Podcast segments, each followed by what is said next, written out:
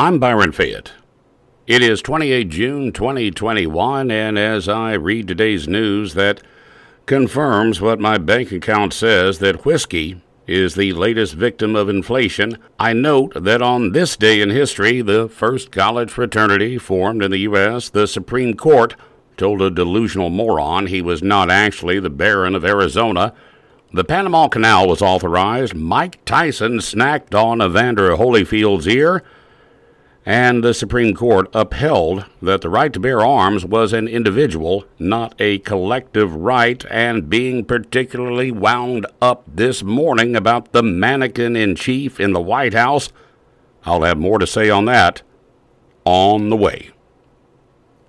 Now, here in the ArkLaTex, we actually do have some things in common with New Englanders, Westerners, Midwesterners. We even see eye to eye with the people of Northern California. That meaning we own guns, we use guns, we are keeping our guns. Some of us gun owners will fight anti gun measures every step of the way. Some of us are willing to talk turkey and compromise on the issue. What we won't abide is having our words twisted.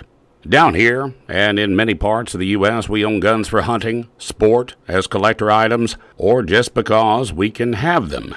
We do not own them, as the Walker in Chief Biden said last week to overthrow the government. We don't want, nor do we need, as he said, F 15s. We don't want nuclear weapons. Those are offensive weapons. Now, Biden said some other things that his puppet masters wanted him to. He said there have always been limits on guns from the beginning. Of course, the history books that Biden reads come with a complimentary set of crayons. What can you expect? The limits which he spoke were actually on the military, not on the citizenry.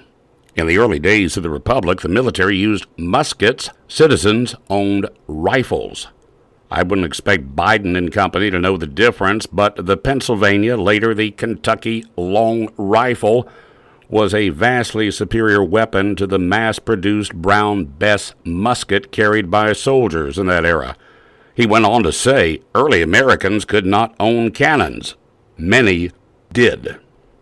American settlers built communities in the wilderness from Kentucky to New Mexico. Central to those communities was a stockade providing retreat in times of danger. That retreat, that stockade, usually had a cannon manned and, yes, owned by civilians. In that era, when private merchant ships took to the sea, they carried cannons purchased by the ship owner, manned by a civilian crew to protect the ship its complement, its cargo. But we all know times have changed. That is no longer needed. The danger is past. Did you see the movie Captain Phillips?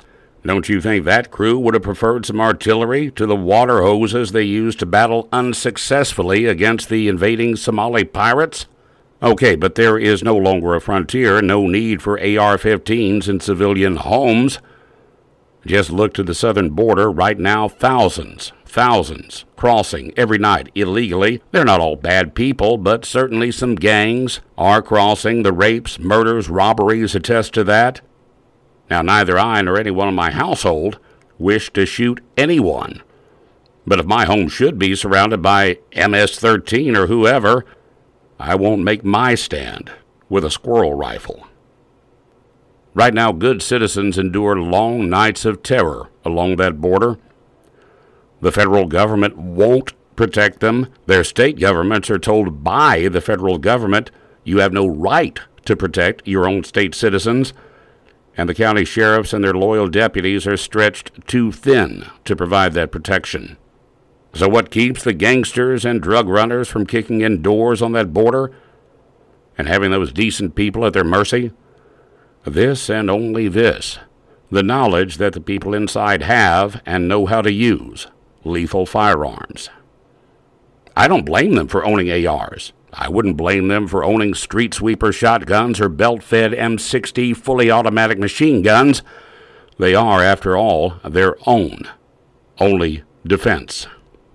Now, I am a few miles removed from that border, residing in a fairly peaceful area where we surely don't need Glocks on our belts or so called assault rifles on our shoulders. That's the part that the folks from the metropolitan areas never understand. We are alone and we would be vulnerable were it not for our weapons. We don't need guns to fight the crime.